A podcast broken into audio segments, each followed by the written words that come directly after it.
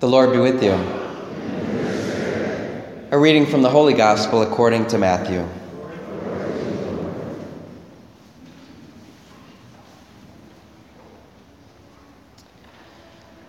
On that day, Jesus went out of the house and sat down by the sea.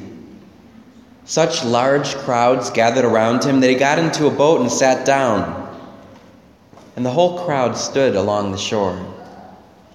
And he spoke to them at length in parables, saying, A sower went out to sow. As he sowed, some seed fell on the path, and birds came and ate it up. Some fell on rocky ground where it had little soil.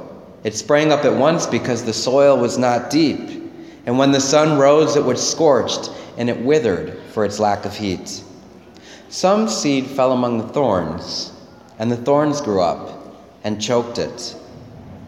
But some seed fell on rich soil and produced fruit, a hundred or sixty or thirtyfold. Whoever has ears ought to hear. The Gospel of the Lord.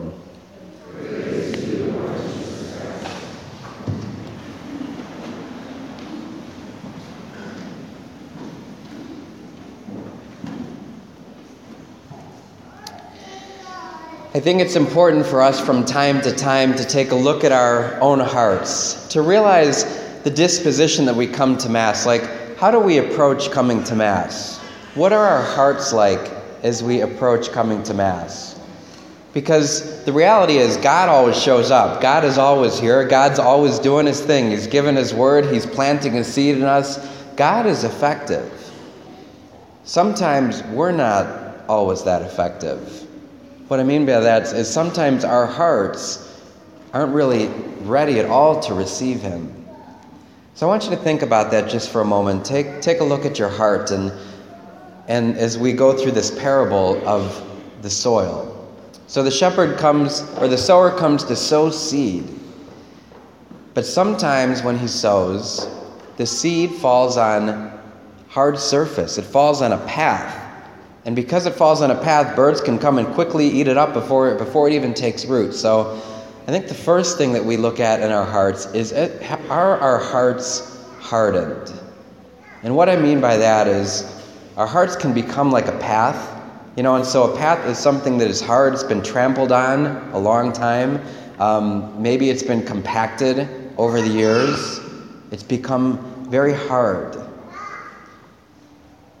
if you've been hurt or if you've been abused or if you've been wounded, your heart may be hard right now. And it might be very difficult for God's seed to take root in you. The second thing is sometimes we just get hard hearts to people or towards God, you know, and that might happen because of different things that happen in our lives. Sometimes we need that protection from others, but sometimes we keep it up. You know, so sometimes we come to Mass and we still have that hardened heart. And the only thing you can do with, with hard, with a path, is break it up. You know, it's interesting because we have the builders that are out there working on the playground right now, and they, they had to, the, to tear apart all the layers that were there. So, first it was the, the rubber, and under that they had like little stones, and under that they had the soil, and they're just digging it. They got, they got the tools out there, and like Father Jeremy is just loving all this. So, sometimes our hearts are so hard, they just need to be broken open. You know, just like hard soil, if you just break it open, then it becomes more malleable and easier to work with. Maybe our hearts are like that. I think one of the best ways to do that is confession.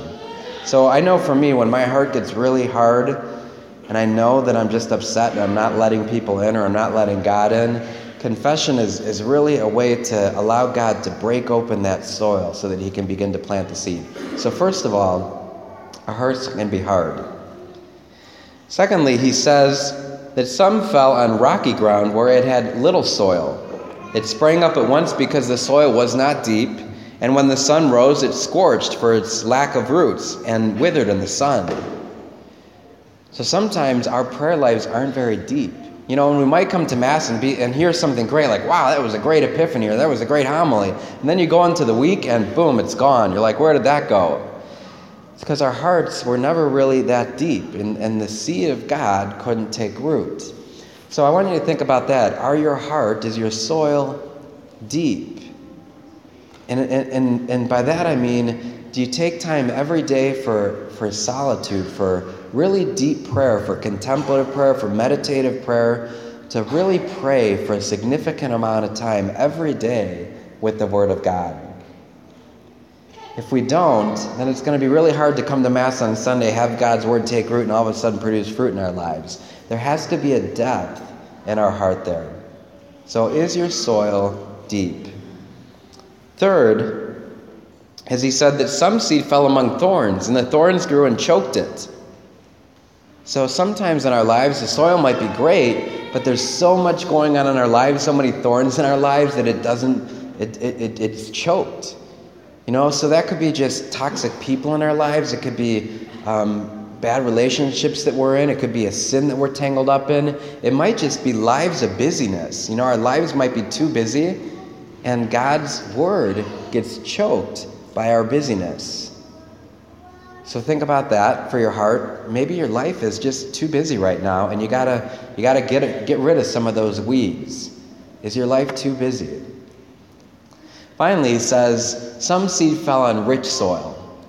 And when it fell on the rich soil, it took root and produced a hundredfold and sixtyfold and thirtyfold. So he's saying that if God's seed today at Mass takes root in your life, you're going to see the fruit of it all week long 30 fold, 60 fold, 100 fold. His grace is just going to be like blossoming in front of you. But a lot of it is dependent on our soil. So I just invite you today to think about your heart. Is your heart hard? Or is it shallow? Or is it covered in thorns? And whatever it might be, it might be time just to invite God in to, to break it up, to break up that, that hardened soil so that it can truly be the good soil that produces much fruit.